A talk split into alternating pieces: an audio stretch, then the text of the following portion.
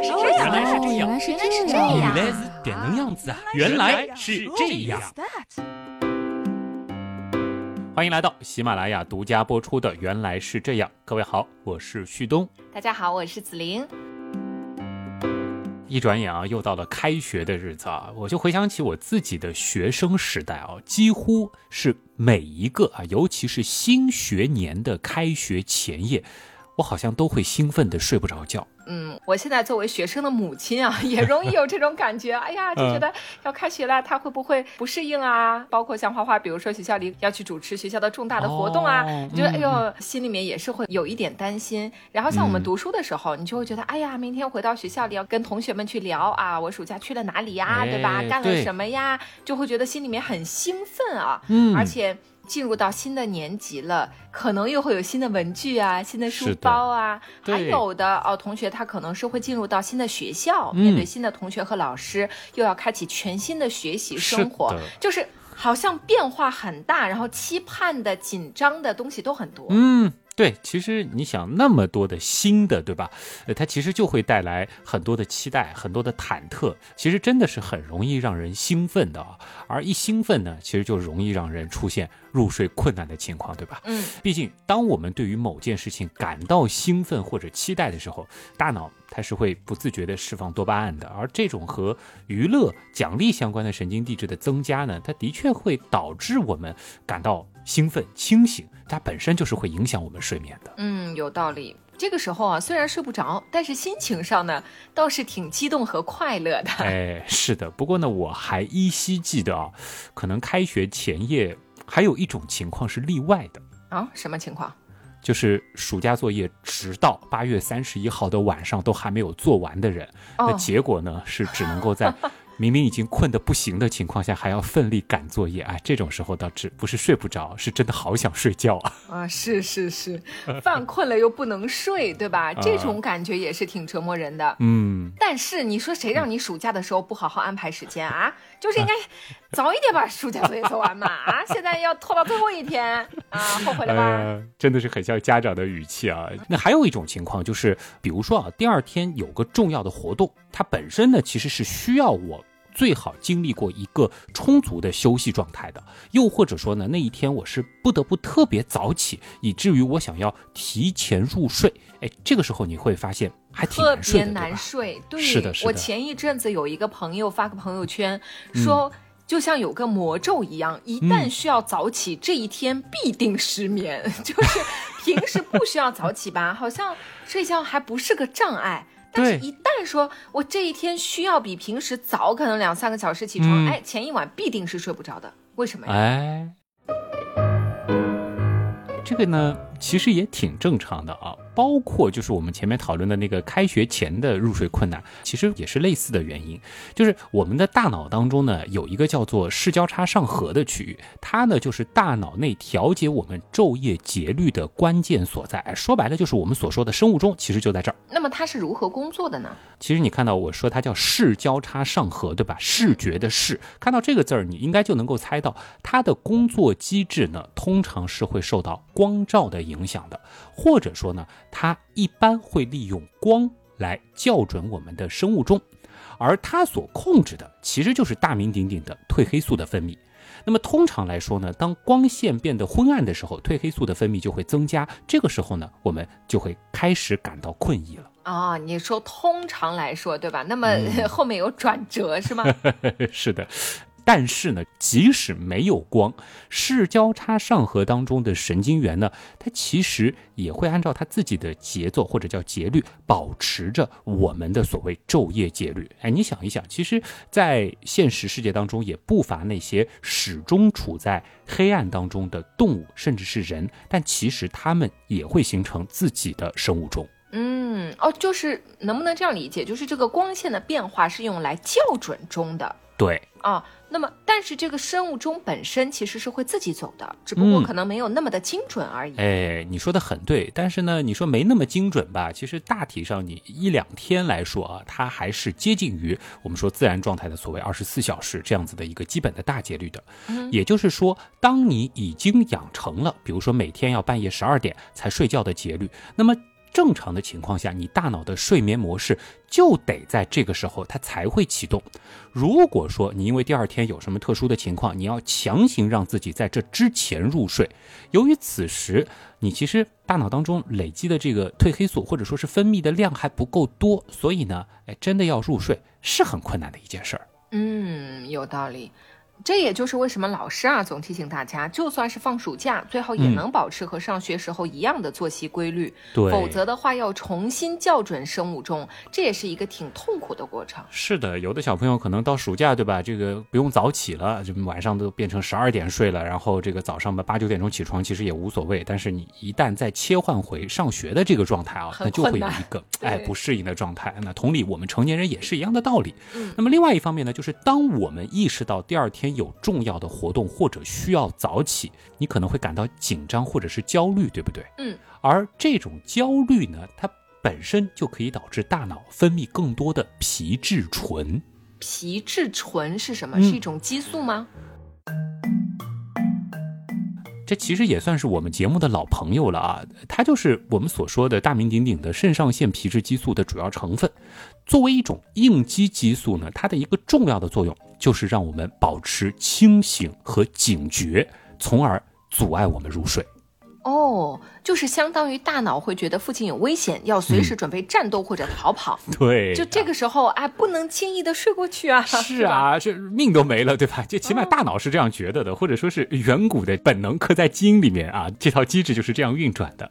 那么，另外就是当我们开始进一步去焦虑明天的活动，或者担心呃没有办法早点入睡这件事儿本身的时候，我们大脑当中负责决策、计划和其他高级认知功能的关键区域，也就是前额叶脑皮层呢，它就会变得更加的活跃，这个状态其实也会让我们继续保持清醒，这就陷进去了，嗯、对吧？啊，对，真的就是这样的，就是当你过于关注入睡这件事啊，你这可能会产生反效果，嗯、你就会不断的看啊，现在已经几点了，我还能睡五个小时了，再看啊，我还能睡四个半小时，就越来越焦虑，越来越觉得不行不行，我必须要睡觉了，然后、哎、这个时候就会越来越焦虑，嗯，最后。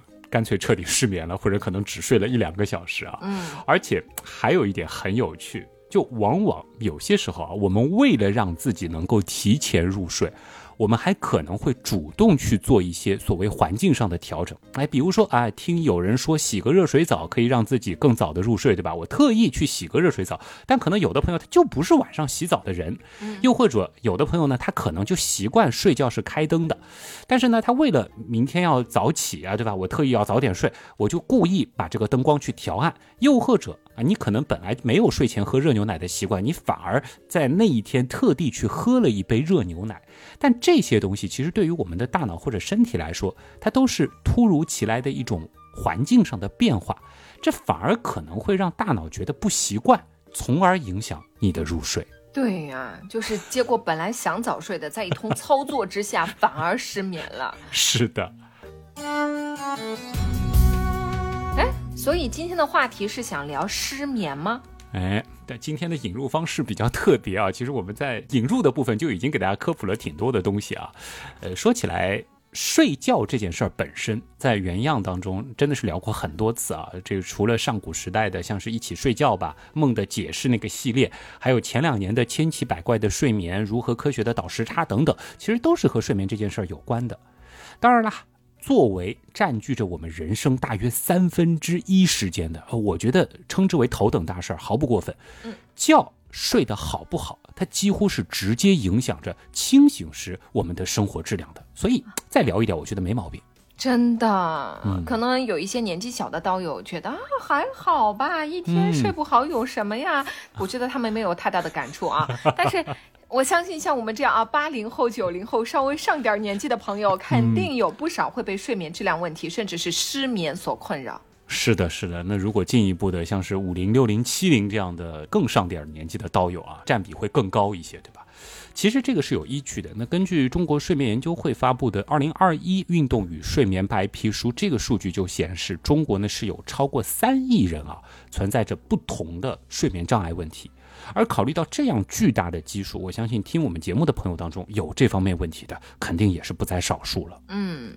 一直觉得失眠是一种现代病。你看现在生活节奏那么快，嗯、夜晚的灯光呢也那么亮，手机里还有那么多好听好看的东西，嗯、对吧？对。你说日出而作，日落而息的古人，他们应该不会有那么多睡眠问题吧？我觉得可能从占比上，或者说绝对数量上，应该没现代人那么多。但是呢，有肯定是有的。而且呢，某种程度上来说，古人当中被睡眠问题困扰的，应该也不算是少数啊。否则呢，我们也不会看到那么多描写深夜睡不着的诗句了，对吧？什么举头望明月，低头思故乡，某种程度上也是失眠时写的嘛。啊、有道理。哎、是。那呃，其实，在先秦时期啊，像是《内经》当中就有，比如说目不明、不得眠、不得卧等等关于失眠啊、呃、这样症状的表述。哦，那么当时的人们是如何看待失眠的问题的呢？那个时候呢，其实就有这样子的一种说法啊，认为是叫阳不入阴啊，是失眠的总病机。气血虚弱呢是失眠发病的内在因素，而邪气侵袭呢则是导致失眠的外部条件。这个听着比较玄乎啊。嗯、那到了明代，戴元礼在他的政治要诀当中呢是单独设置了不寐篇啊，其中是写到不寐有二种，有病后虚弱及年高人阳衰不寐，有痰在胆经神不归舍以令不寐。哎，你能够感觉到了吧？其实是比较严肃的开始对待不寐或者叫睡不着这个问题了。是的，就是你能感觉到传统医学当中对失眠的问题是在进行深入的思考的，嗯，对吧？说明这个其实在当时也是很多人的痛点，对吧？否则也不会你专门这么一本正经的去对待它了啊。嗯，其实想想也是自然的嘛，尤其是你想它中间也是提到了，就是年纪大的人普遍会有睡不好的问题，对吧？嗯、呃，这个就很直接了，一旦睡不好，这种身体上的不适感是非常明显的。那但凡有点条件的人，自然也会寻求医生的帮助了。嗯，听到这里啊，我觉得有件事情我们必须要先做一做。哦，虽说今天的关键词是失眠，但你一会儿说睡眠障碍，嗯、一会儿说入睡困难，一会儿又说睡不好、嗯、不得眠、不寐等等等等。嗯嗯，这些表述它和所谓的失眠是不是都是一回事儿？换句话说，科学上或者医学上对于失眠它的定义到底是什么呢？哎，到底是元阳女神这个问题问得非常重要啊！哎，我们要严谨，对吧？对，我们说失眠呢，它可以理解为是睡眠障碍的一种，但是呢，它自己的内涵其实又很丰富啊。我们按照通常的定义来说吧，失眠呢是指尽管有适当的睡眠机会和睡眠环境，仍然对睡眠时间和或睡眠质量不满意，并且会影响我们日间社会功能的一种主观体验啊。这如果说有的人他天生睡两个小时，白天也很清醒，这个不算失眠。当然前面也说了，失眠呢它是一种非常常见的睡眠障碍。能举一些具体的例子吗？就是刚刚说到的这种情况到底指的是什么？嗯，比如说啊，你尽管已经觉得自己很累了，这个时候通常来说是应该倒头就睡的，但是你还是很难入睡。又或者你在夜间经常会醒来，甚至在醒来之后呢，又很难再次入睡。早上醒得很早，这个其实也算啊，就是当然关键就是你在白天是不是会昏昏欲睡，是不是会容易疲劳，感到烦躁，难以集中注意力。而这些呢，它可能都是失眠的表现。那通俗的来说，就是你的睡眠环境很好，然而你睡得并不好，而且这种不好还会对白天的活动带来影响。嗯，那前面说的开学前或者重要活动前因为兴奋啊、紧张啊导致的失眠，这个算失眠吗？严格来说，这个其实是一种挺正常的现象啊，这个应该不能算是我们说疾病意义的失眠，和我们今天要讨论的可以被定义为疾病的失眠呢，它并不是一回事儿。那顺便一提啊，其实根据失眠时间的长短，我们还可以把失眠分为短期失眠和长期失眠。而如果从原因进行分类的话，也可以分成像是什么原发性失眠啊、续发性失眠等等等等。不过呢，这些分类方式我们毕竟是一档大众科普节目嘛，这个就不具体展开了。嗯，要是真想展开也没有什么问题啊，只是这期节目就会从介绍失眠变成催眠节目，也是一件好事儿嘛。以后可以专门开一个催眠，就是当的催眠原来是这样啊。是是是，我感觉应该没有必要专门做。大家比如说可以出门左转试试看虚数不虚那一期、哦、很多朋友亲测好用。哎，以后你可以在后面标注呀，就是适合催眠。但是因人而异，就是也有特别喜欢数学的朋友说每次听那一期就特别兴奋、哦、越听越睡不着啊。说回来、啊、说, 说回来说回来啊、嗯、你你刚刚好像说了一个主观体验这个词，就是你的意思是失眠它是没有很客观很科学的诊断方式的吗？就是说失眠它和熬夜，对吧？就是好像听起来是一种被动和主动的关系，他们是不是也有可能被混淆呢？嗯、你听得很仔细啊。不过呢，呃，科学性这个问题呢，我倒觉得不用太担心，因为失眠它其实是已经有非常完善的、呃、科学的诊断方法了。那简单的来说呢，它包括了对失眠患者全面的临床评估，呃，至少包括临床病史回顾、主观失眠症状及严重程度的评估，以及睡眠日记评估啊。虽然都是评估，但是呢，它其实是有很多的证据可以相互去佐证的。嗯，还真简单啊，挺简单的，简单的说啊。不过我懂你意思啊，就是现在对失眠的诊断是有一套非常科学完整的方法的。是的，是的。当然了，我还是要提醒各位啊，就虽然它是有一套完整的科学方法的，但是你别一听评估啊，你就觉得可以到互联网上随随便便查一查啊。这有的时候可能搜到一个调查表，统计一下，算一算你几分，你可能是什么。这个不可取啊！这个失眠它其实是一种疾病，如果有这个困扰，还是去医院寻求专业的帮助。是的，这个提醒非常的重要。我们之前也有医生在节目里说、嗯、呃，我们有的时候做科普其实很想大家去了解一些医学方面的知识，但是又很担心大家一旦了解了一点就觉得我懂了，我可以给自己做诊断了。哎，这又是一个问题产生，对吧？所以大家能够知道一点是很好的，这个可能引导你更好的去、嗯、包括在跟医生沟通的时候你有一点点基础，可能会沟通更顺畅一点，但不代表你可以自己给自己下诊断，自己给自己买药吃。对，更要命的就是自己以为懂得去买药，对吧？这个非常不可取啊、嗯、是的。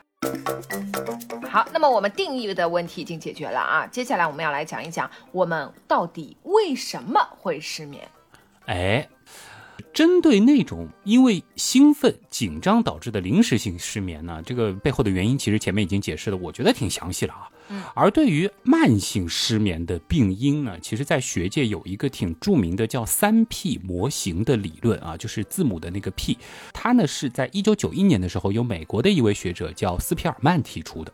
哦，三 P 模型它是由三个 P 开头的单词组成的了、嗯，是的，是的。那么第一个单词呢，呃，中文翻译过来叫易感因素，也就是容易引起失眠的高危因素。那么这些因素呢，可以理解为是我们与生俱来的一些特点啊，包括像是焦虑啊，或者是忧虑的这种倾向、完美主义、神经质和敏感，甚至像是情绪压抑倾向等等的人格特质，它都可以算是易感因素啊、哦，就是我们俗称的心事重的人，对吧？哎，可以这样认为。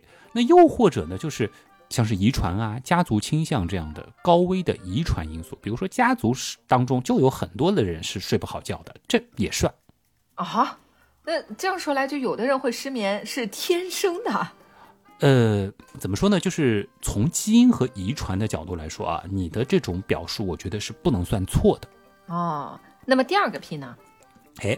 第二个 P 呢，其实就是诱发因素了。前面说到的这个易感因素，你可以理解为只是一种高危体质，对吧？但是它不一定就一定会失眠。那么诱发因素呢，其实就是一个触发的开关了。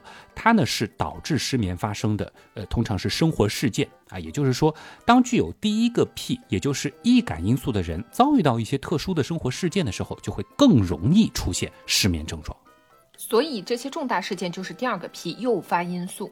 是的，那么符合常识的就是，呃，比如说一些比较坏的消息，你听到了之后就可能会让人辗转反侧，对吧？呃，又或者像是亲人好友的离去，呃，糟糕的考试结果等等。不过呢，在这里大家也可以回听一下我们以前那一期关于恐惧的节目啊。其实呢，其中还提到过，就是并不是只有坏事它会导致这些呃类似的生理现象的，有的时候呢，好事它可能也会导致失眠。哦，因为太幸福所以担心失去吗？这可能也是一种原因啊，尤其是碰到我们说心事比较重的人，是吧？好，那我们话说回来，就是当第二个 P， 也就是诱发因素消失之后呢，呃，失眠的情况通常来说也会跟着消失，可能有过类似经历的朋友应该是会有体会的。而这个呢，其实也是所谓短期失眠形成的一个原因。哦，那为什么会形成持续性失眠呢？持续性失眠的关键呢，现在看来就是由于第三个 P， 那就是持续性因素它所造成的了。那通常来说呢，它可能意味着你存在着一些不易改正的坏习惯，诶，像是你可能喜欢在睡前盯着屏幕看，呃，又或者有的人他喜欢这个睡前来上一支烟，诸如此类的这些。而一旦形成了这类不好的睡眠习惯，那么失眠啊，就大概率会成为一种长期症状啊，尤其是那种三个 P 他都凑齐的人。嗯，所以要改善睡眠情况的话，最行之有效的应该就是从这第三个 P 入手，是吧？哎，是的，你想这个先天的东西很难改，对吧？这个触发因素这我们也没办法控制，但是呢，我们知道就是习惯纠正本身，它其实并没有我们想象的那么容易，对吧？另外一方面呢，其实很多研究也表明啊，就是失眠症患者的应激激素皮质醇水平呢，它可能是会增高的。这种激素呢，其实在每天早上醒来的过程当中是起到作用的。而失眠症患者对于皮质醇的效应呢，也是更加的敏感。那和普通人群相比呢，他们通常在皮质醇水平比较低的时候就会醒来。感觉这种情况就很难依靠自我调节了。是的，这说白了就是你可能改了习惯，就它的这个效果也并不是特别明显啊。那更不用说就是失眠它的成因非常的复杂啊，这个有的时候它其实还和其他的一些激素水平的变化有关，比如说雌激素、孕激素的减少，这个其实我们生活当中可能也会有这样的经验，就是有些妇女在更年期的时候就比较容易出现失眠这样的问题。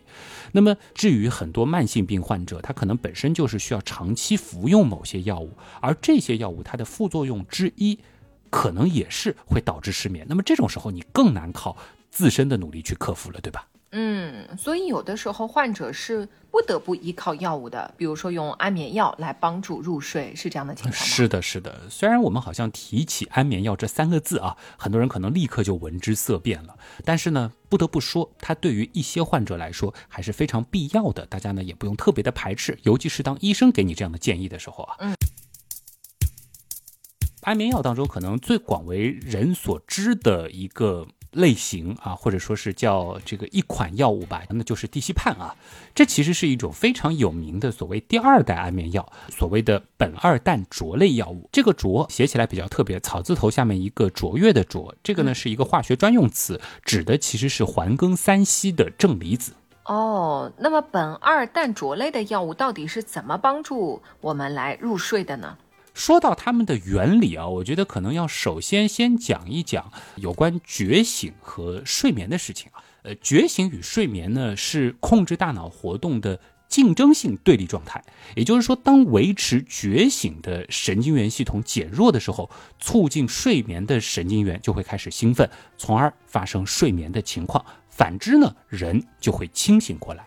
嗯，哎，这就感觉好像脑子里有两对小人在争吵，一对说、嗯、啊，快睡着吧，另外一对就是、嗯、保持清醒，不要睡着，是吧？对对，有点像拔河啊，很可爱的一个比喻、嗯。那么在这个关于睡眠的神经系统当中呢，也就是我们前面比喻当中的那对想让你好好睡觉的小人呢，其实是包含着一种极为重要的神经递质 GABA 啊 ，G A B A， 也就是伽马氨基丁酸。这个 GABA 好像经常会听到的，它有什么作用啊？作为一种抑制性神经递质，当它在神经细胞当中传递的时候呢，会抑制神经冲动，产生强大的安定作用，让人好好睡个觉。哦，那么这个 GABA 又和那个苯二氮卓有什么关系呢？嗯，其实不难想到，就是苯二氮卓类的药物呢，它可以提高 GABA 的浓度，从而达到镇定的效果。那具体来说呢，这一类药物它可以增加 GABA A 受体的活性，使 GABA 呢更容易和受体结合，更好的发挥作用。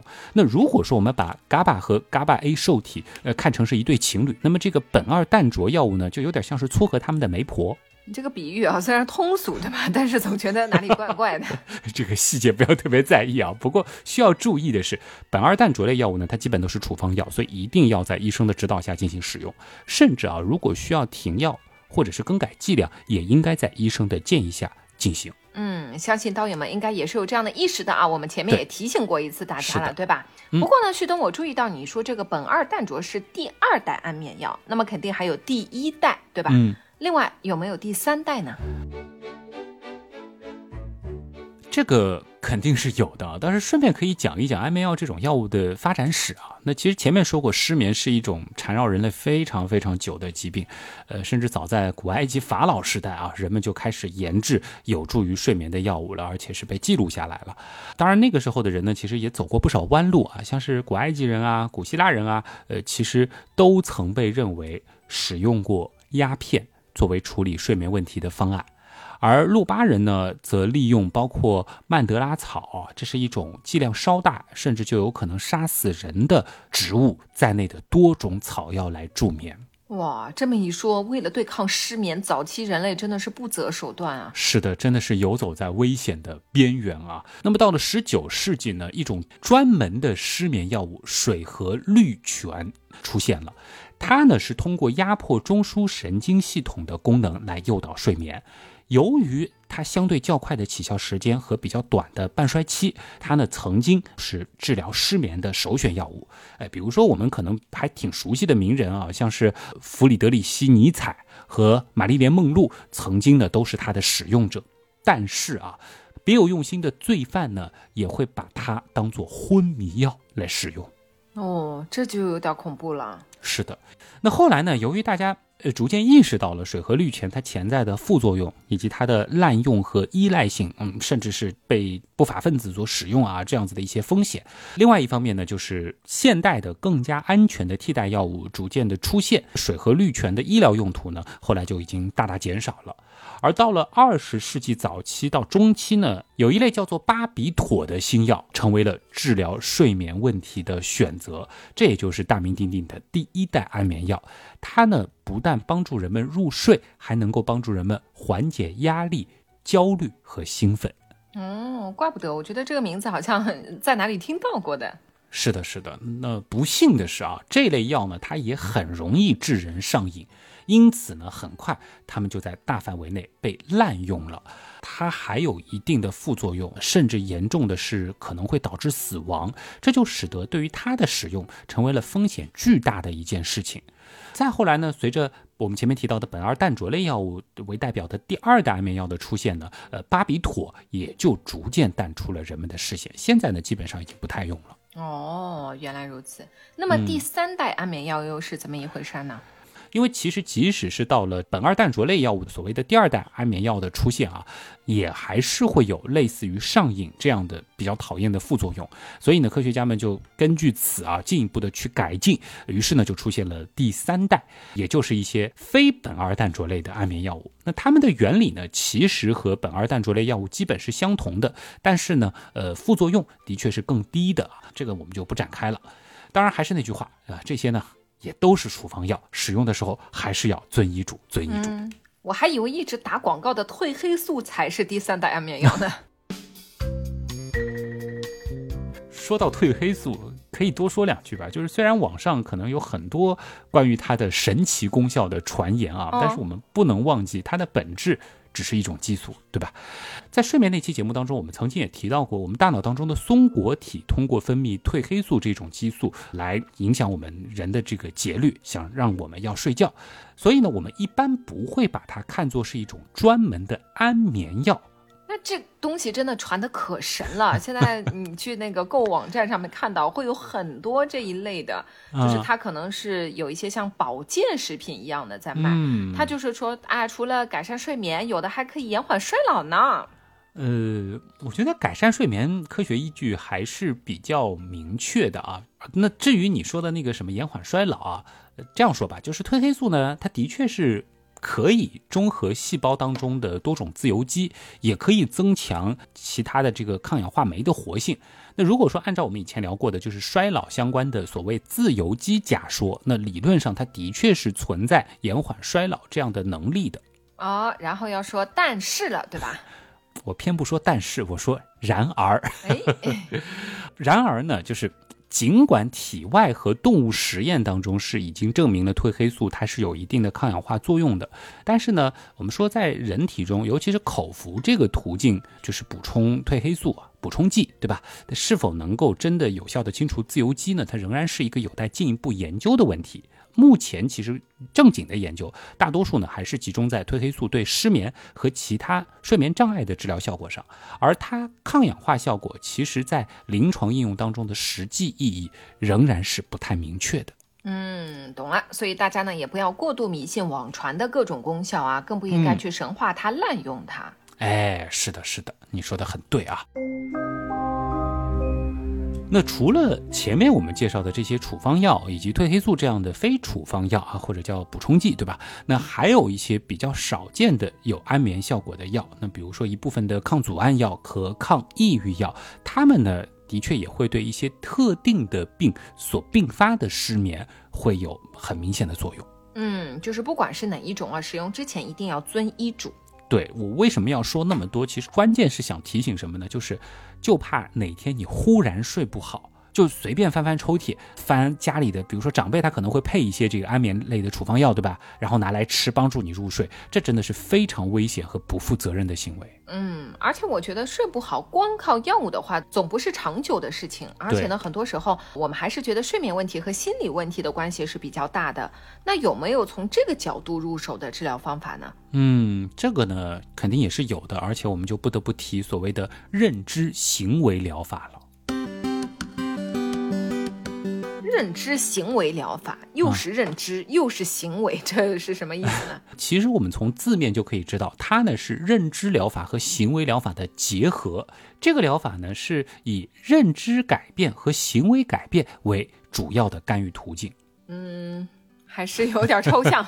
我理解我理解啊、嗯。所以呢我们就先分开讲一讲认知疗法和行为疗法啊。那认知疗法一句话总结就是认知决定情绪，而认知疗法它的一个基本的模型呢是情境到认知到情绪或行为。那么在这个模型当中呢，情境是产生某种情绪体验的背景或者前提，而决定个体产生何种情绪体验呢则主要取决于认知。换句话说啊，通俗一点，就是在面对一个情景的时候，我们的情绪或行为会受到我们对这件事情认知的影响。是的，仔细想一想，真的是这样的。我们举一个例子哈，就比如说我们讲到香菜的气味，哇，有的人一想到香菜，哎呦，口水都要流出来了，产生食欲了，对吧？但有的人一听到香菜这两个字，哦，就感觉又闻到了好像类似肥皂的很讨厌的气味，觉得很反胃，对吧？就是同样的一个东西，但是每个人会有不同的感受，这就是因为认知不一样。对对对，是的是的。在你刚刚的这个例子当中呢，其实香菜的气味它是情境，不同人对香菜的印象是认知，而产生食欲或者反胃的这种不同的情况呢，其实就是行为与情绪了。呃，当然了，这个顺便补充一句啊，我们以前其实说过，有的人讨厌香菜，它真的就是基因层面的原因，因为在他们的鼻子里，他们的感受当中，香菜它真的就是肥皂味，而不是说把香菜理解成了肥皂味，它闻起来就是肥皂味。但是呢，也不排除有些人啊，比如说他家里有人天生就是没办法闻香菜的味道的，所以呢，他从小树立了香菜是不好闻的这种认知。哦，对，很多时候就是因为家长爱吃，呃、嗯，小孩也会爱吃；家长不爱吃，小孩也一直被洗脑的感觉吧，有点类似于就会觉得这个东西也不好吃。嗯，那么行为疗法又是什么呢？那么认知它可以影响情绪，那什么可以改变认知呢？答案呢其实是经验啊。呃，我们知道要验证一种观点或者理论，最好的方法呢就是实践，并且从中去提炼经验。什么是实践啊？也就是行为了。当然了，这个其实呢也形成了一个闭环，就是行为产生的经验影响了观念，观念又影响了特定情境下的行为，受影响的行为又会翻过头来强化对观念的影响，逐层强化，从而达到我们期望的效果。嗯，我想想啊，就是再用刚才那个例子的话哈、嗯，就好像一个没有见过香菜的人，因为听说香菜难吃而讨厌香菜。嗯对，可当他偶然间尝试了香菜，哎，惊奇的发现自己其实是喜欢香菜的味道的，嗯，因此就改变了认知观念，从此喜爱上香菜了。哎，说不定有的人他可能害怕榴莲，说不定可能他是榴莲爱好者，对吧？啊、是的。呃，当然，我觉得紫菱这个香菜的例子其实也是很形象的啊，因为我就是特别的爱吃香菜啊、嗯嗯，香菜的极度爱好者。我也是，其实啊，是吧？啊，原理啊，我们都懂了。嗯、那么。行为认知疗法它怎么用来治疗失眠呢？这个其实要说回到失眠的起因了啊。还记得我们前面说到的第三个 P 也就是持续因素嘛、嗯、说的通俗点就是那些坏的睡眠习惯，对吧？记得呀，就是什么在床上抽烟啊，或者说是睡前看手机啊、嗯、这一类的。对对对，是。那么在这个案例当中呢，床它就是情境，对床的印象就是一种认知，失眠或不失眠，这就对应了行为。呃，对床的印象是什么呢？比如说啊，假设我有个坏习惯，就是喜欢每天在床上工作几个小时，又或者我喜欢在床上打一个小时的游戏，呃，或者说是刷一个小时的短视频。那么是不是在我的潜意识当中，床它其实就变成了一个办公场所，或者说成了一个娱乐场所？这就是我对床的印象，也就是我的认知。而这个认知呢，它其实也会影响我的行为。那么按照常理，对吧？你在办公场所或者是娱乐场所是不太好睡觉的，呃，这就有可能成为我失眠的一个原因了。哦，这我就懂了，就是为了治疗你的失眠、嗯、那就应该要通过改变你对床这一个情境的认知，可能就会改变失眠的情况，对吧？是的，是的。那如果说啊，这个患者上床之后他没有睡意，头脑反而比较清醒，呃，其实就不太利于床睡眠之间的联系，也就不能够产生正确的认知，我们应该避免这样的情形的出现。哦，那我们应该怎么做呢？嗯，因此呢，其实就有科学家提出了所谓的睡眠限制疗法和睡眠压缩方法来解决这些问题。毕竟我们不可能说不睡床了，我我换沙发，对吧？啊啊，你看，真的是冷不丁又跳出两个高级的名词。别紧张，其实很好理解啊。我们先举个简单的例子啊，比如说可能有一个可怜的患者 C， 他每天上床的时间都是十一点半，他真的想好好睡觉，可是他总要到两点半才能够睡着。嗯，而如果说根据我们前面提到的所谓睡眠限制疗法，他不应该十一点半上床，而反过来，他恰恰应该坚持在两点半的时候才跑到床上去睡觉。你开玩笑的吗？这不按套路出牌啊，这难道不会睡得更晚吗、啊、其实这样做的关键在于什么呢？就是避免让他在床上等待的时间太长啊，等到两点半的时候他真的犯困了，可以沾床就睡觉的时候，再提前个比如说十到十五分钟睡觉，争取做到在床上清醒的时间不超过十分钟。那等他再次达到目标，那我们可以再往前提，提前个十分钟左右上床，循序渐进，直到达到你治疗的目标，把它移到比如说十一点半睡觉。哦，哎，这个听上去倒好像是有点可行啊。是的，那当然了，如果可能大家觉得比如说睡眠限制疗法太难的话呢，还可以考虑所谓的睡眠压缩疗法。你这又是什么意思呢？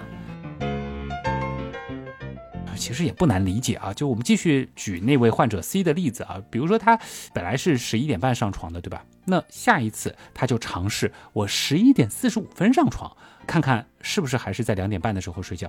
那么再下一次呢，改到零点上床，我一直推到两点半，看一看是不是能够做到碰床就睡。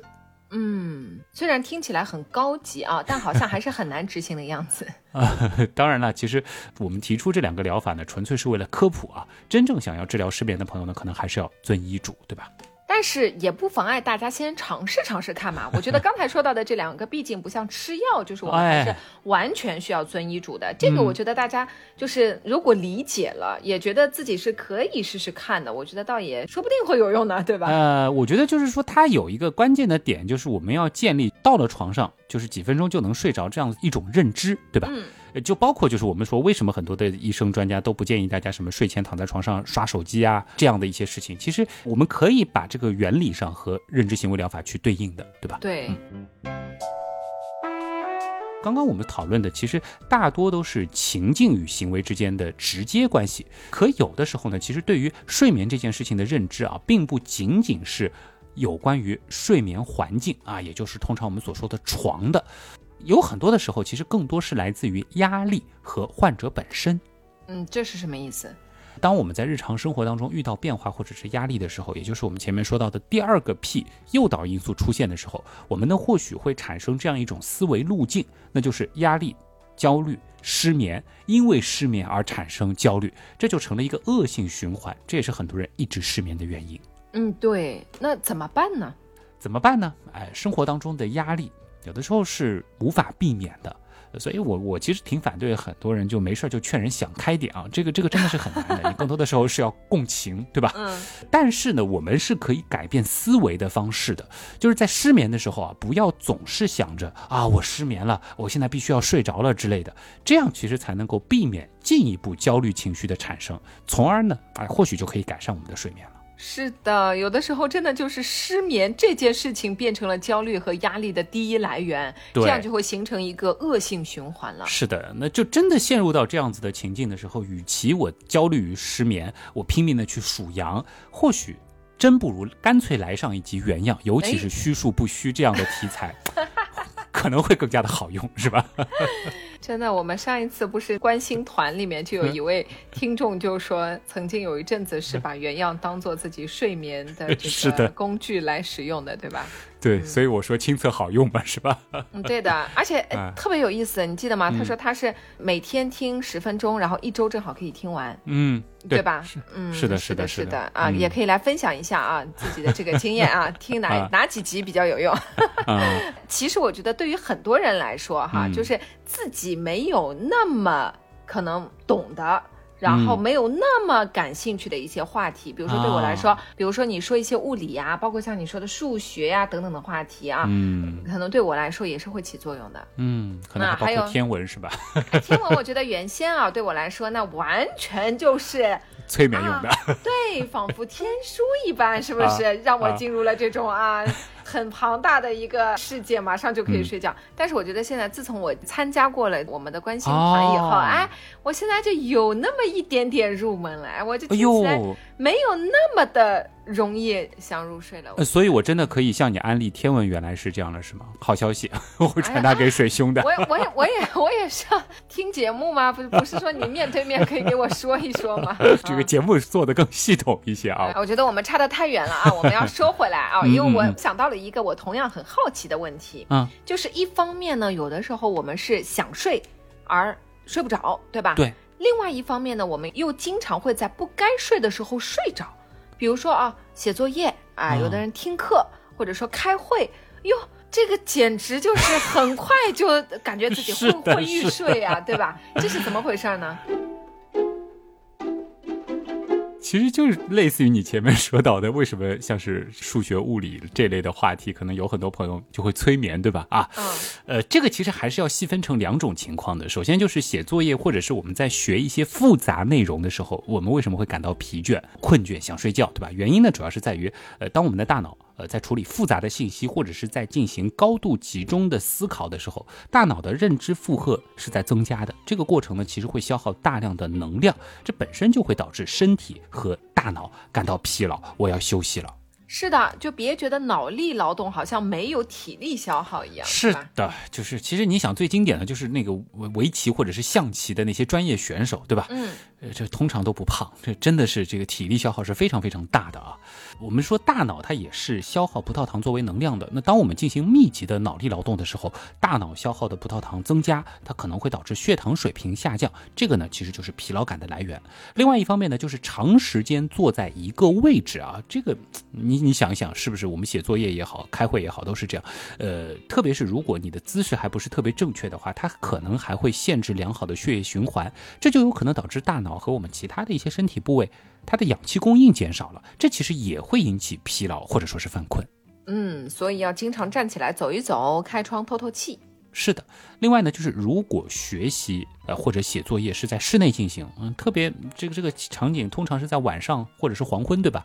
对。那我们说自然光线当中的蓝光，呃，它的确就会减少，这其实呢就会导致褪黑素，我们前面其实提到过的，对吧？呃，它的这个产生就会增加啊。当然了，面对复杂的任务或者说是压力很大的这种作业，我们呢可能也会感到焦虑或者是压力。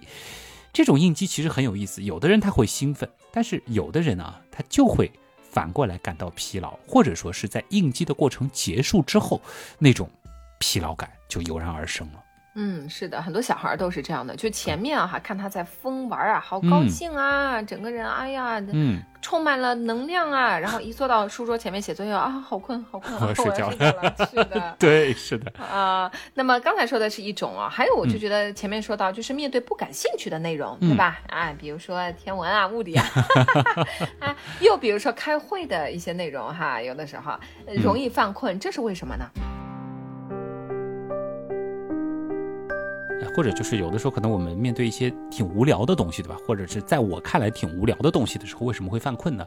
呃，首先就是当内容不吸引人的时候呢，我们注意力是容易分散的，大脑呢就会不再处于那种高度警觉的状态，这就会导致活跃度的下降，呃，所以呢它也会引发困倦感。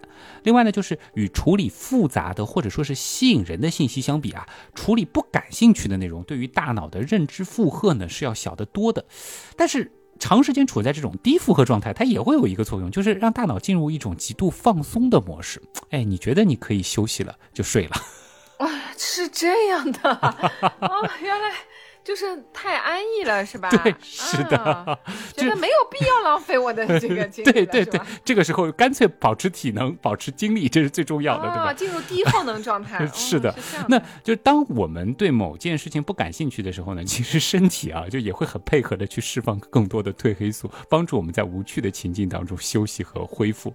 当然，另外就是很多时候，即使内容不感兴趣，我们仍然要试图强迫自己去集中注意力，对吧？这可能呢也会产生一定的心理压力，那么长时间的压力呢也会让我们的身体和大脑感到疲劳。唉，这又让我想起了我的中学时代、啊、某一些科目的课堂上，就真的是用自己的手啊，硬的撑住自己的这个头、哎、强迫自己学，哎呀，是是的，就不断的磕头，抑制不住，对，是是是，点头点头、呃，是的。当然怕是怕什么呢？就怕就是有的时候啊，这种困倦，其实就像我们前面说到的那个认知和行为一样的，它已经形成了一种习惯性的反应。哦、呃，其实就像我前面说到的，有的人一到卧室他就能犯困，对吧？这是好事儿。但是如果说你一到某某老师上课你就犯困，哎，这还挺麻烦的啊。是，对，当然还有一方面，这个我觉得是讲课人或者是开会的主讲人应该要反思的，因为听不感兴趣的内容的时候呢，通常是会伴随着静态的和单调的环境的。比如说大家会一起坐在一个安静的教室或者是会议室里，这样的环境它本身其实就有一个问题，它是缺乏刺激的，它可能就会进一步的去加剧你的困倦感了。这也是为什么开会也好，上课也好，很多老师喜欢用 P P T， 对吧？这其实就是增加一些刺激。那如果说没有这些辅助，然后这个人本身他的语气语调又过于的单调一致，形式上还没什么变化，那真的可以说是非常催眠了。我就想问，下一次在开会的时候，你敢不敢站起来把这一段文章读一下？我会暗示我们领导听到的，好吗？嗯、然后呢，所以就是我们虽然也有这个听众说啊，这个听节目睡着了，但是大部分还是一边听一边说，哎，节目很好听，嗯、然后听的、嗯、啊意犹未尽，是吧、啊？所以你就是在夸自己是吗？觉得自己节目做得好，好听。呃，我关键还是想夸，就是像子玲这样的搭档，语言很生动，对吧？而且跟我的这个对话其实本身是一种对比嘛。哦，就是你就是单调的，我就是一种补充上去的形式。哎，这个是最关键的，是的。当然啦，我们节目的这个内容本身挺好听，也挺重要的，是吧？嗯，是是是是。话说回来，就是节目不好听，你大可不听便是，对吧？但是啊，如果说听课你听不进去，总犯困，这个还是要积极应对的，是吧？嗯，那这个时候呢，你就可以尝试，比如说我改变一下，既然改变不了老师，对吧？改变不了讲课的人，那我是不是改变一下自己学习或者听讲的方式？比如说，呃，自己做做笔记啊，或者是多主动的提问啊，又或者说是和其他人讨论讨论，只要课堂距离是允许的啊，这个呢，其实都是提高注意力、防止上课睡着的好方法。嗯，原来是这样，就是这样。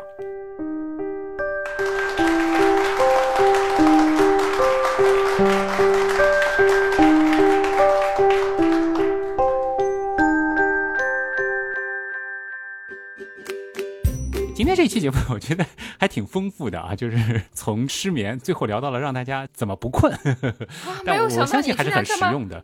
直白的自夸啊。我我我不是在自夸，因为有有人可夸啊，有文案作者啊，所以就不需要特别夸自己了，对不对？是谁呢？呃，今天要感谢的是一位，应该是一位新朋友啊，叫蜂蜜蛋挞啊。呃，其实从他这个给我的内容的这个扎实程度，包括他后面附上的这个参考文献上来看啊，我觉得应该还是对这个领域比较关注的，或者说他的就是说行文还是比较严谨的，就看得出受过专业训练的痕迹的。当然。嗯，很可惜啊，就是因为他并没有给我就所谓的写在后面，只是默默的发了一篇这个文案到我的邮箱，而且特别有意思，他还说就是我的这个串联组织能力不是特别强，所以他是分了好几段发给我的，他说看看能不能用啊，这个希望能够给科普做点贡献，就就特别率性的一位大神。那也挺好啊，起码就是先做了一些资料的收集，嗯、相当于是给你是吧？整理、呃、对，不单单是资料的收集，就是说它其实是串编成了那种，就是、哦、对好几段。只是说呢，就是说可能这几段之间怎么样给它梳理一个更好的逻辑关系，这个是我在改的时候主要做的一些事情。当然呢，我可能又加了更多的就是说神经科学的一些点，这个其实也是和我们往期的一些节目进行一些知识上的结合和串联嘛。嗯，但应该还是挺有收获的吧，就是让我们重新的去看待失眠这样一件事情。另外呢，其实呃也是解答了一些困惑和提供了一些挺有参考价值的一些应对方法。是的，如果下一次可以再多说一下，就是上课听不进去啊，开会犯困啊，有什么更有效的方法？哎，我觉得大家可能也会很想听。大家其实也可以在我们的这个评论区当中讨论，是吧？啊，对，就是一种是、呃、哎想睡睡不着嘛，一种是。嗯，我想睡的时候怎么能够控制住自己不睡？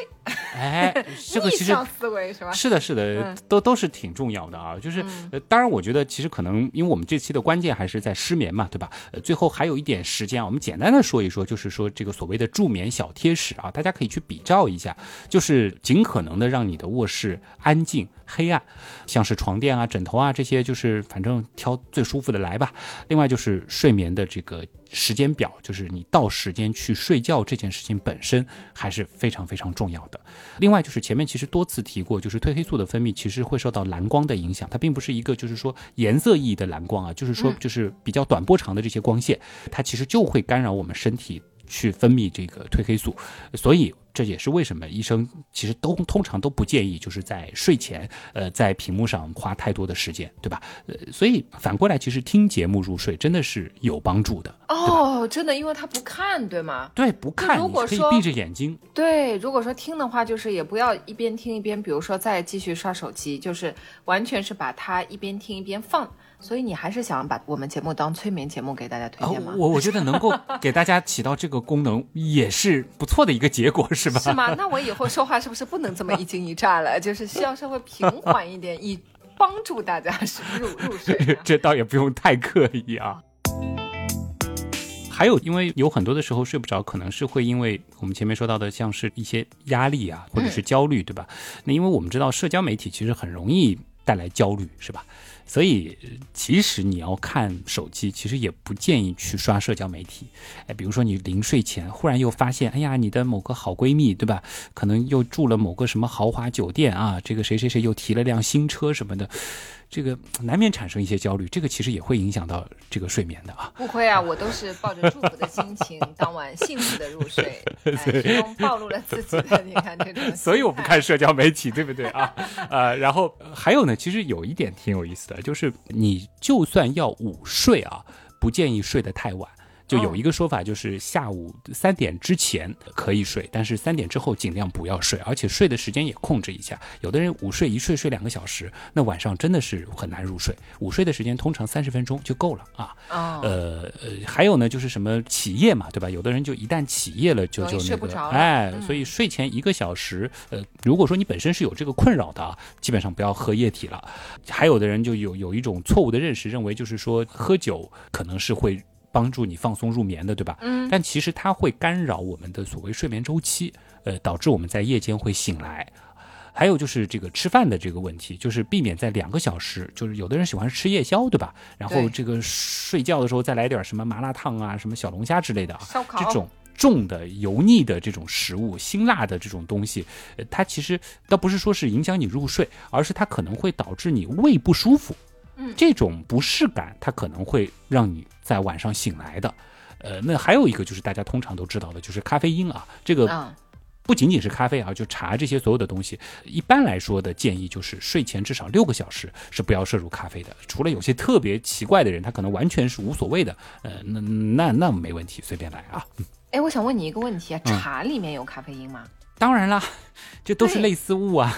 所以你知道吗？我前段时间看到有一个朋友分享，他说他家人就长辈嘛，就一直说自己睡觉很不好，嗯、很容易睡不着，嗯、或者说是入睡很晚。然后呢，他之前就觉得可能是年纪大了，我们一开始也说到，有一些年纪大了，可能身体各方面机能衰退了，嗯、他也容易就是导致睡眠会有一点困难。嗯、但是后来有一些朋友他会没有跟父母生活在一个城市嘛，哦、然后因为比如说过年啊等等回家的时候，发现、嗯、其实很多上了年纪的人是很爱喝茶的，他甚至茶当水喝，是不是？对，就是一整天其实都是在喝茶叶的。对，你理解那个吗？你想想看，就是有一个茶杯，就是、一整天都是泡着那个茶。他甚至说泡淡了，他可能下午又还换一波茶叶。是，对，然后他就突然之间发现，他爸爸就是从早到晚一整天都在喝茶，然后他就说：“那你这的确是容易睡不着呀。”对呀、啊，但是这个摄入量太高了。对、啊、对，因为我们很多时候可能喝咖啡，你会感觉我喝了一杯咖啡，很少有人就对我好歹有个量的概念。对，我不会把它一天当水喝。是啊，但是茶叶很多人会觉得啊，我白水可能没有什么味道，然后我放一点茶叶进去，哎，让它有一点清香味，然后一喝又喝一整天。然后又导致晚上睡不着觉、啊、但是自己没有意识到，因为他觉得自己喝的是水啊。是，甚至包括什么、哦、就是热巧克力，这这些其实都是啊，都会让我们兴奋的。睡前六个小时就尽量别去碰它了，尤其是你本来可能就睡得不太好的人啊。总之就是做一些提醒吧，还是希望大家新的学期都能够该睡觉的时候睡觉，不该睡觉的时候都能够保持兴奋。作为九月一号更新的这期节目，你觉得是不是还是挺有意义的？是的，晚上能够睡个好觉，对吧、啊、第二天有好的体力和精神、嗯、白天呢就要坚持住啊，坚持住。是，呃，这实在这个受到睡眠问题困扰、嗯、也可以尝试尝试，就是这个这个找一找哎，说不定是吧，这个反向带货，哎，开辟了一种新的这个用途，对吧？是的，是的。好了，那么今天的原来是这样，真的就是这样啊！再次感谢通过所有方式支持和帮助我们的朋友。原样的发展离不开大家的支持和帮助。我是旭东，我是子琳，代表本次节目的撰稿人分泌蛋挞，再次感谢各位的收听，我们下期接着聊，再见。那么在这个元代代元礼啊，那么到了明代代元礼，在它的治政要诀当中呢，其实是单独设置了治政要诀吧，政治要诀吧，政治要诀。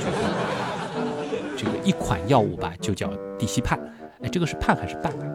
我不知道。我刚刚还在想，我想你写稿子的时候是不是查过了？查报告的时候。呃，泮泮泮，对。草字头的那个。哎，这个我查了，哎，这个我会浊，就是浊啊。好。有一类叫做巴比，这个是隋还是妥啊？我每次看到这个字我都忘记，巴比妥对吧？巴比妥其实蛮有名的，对，好，对。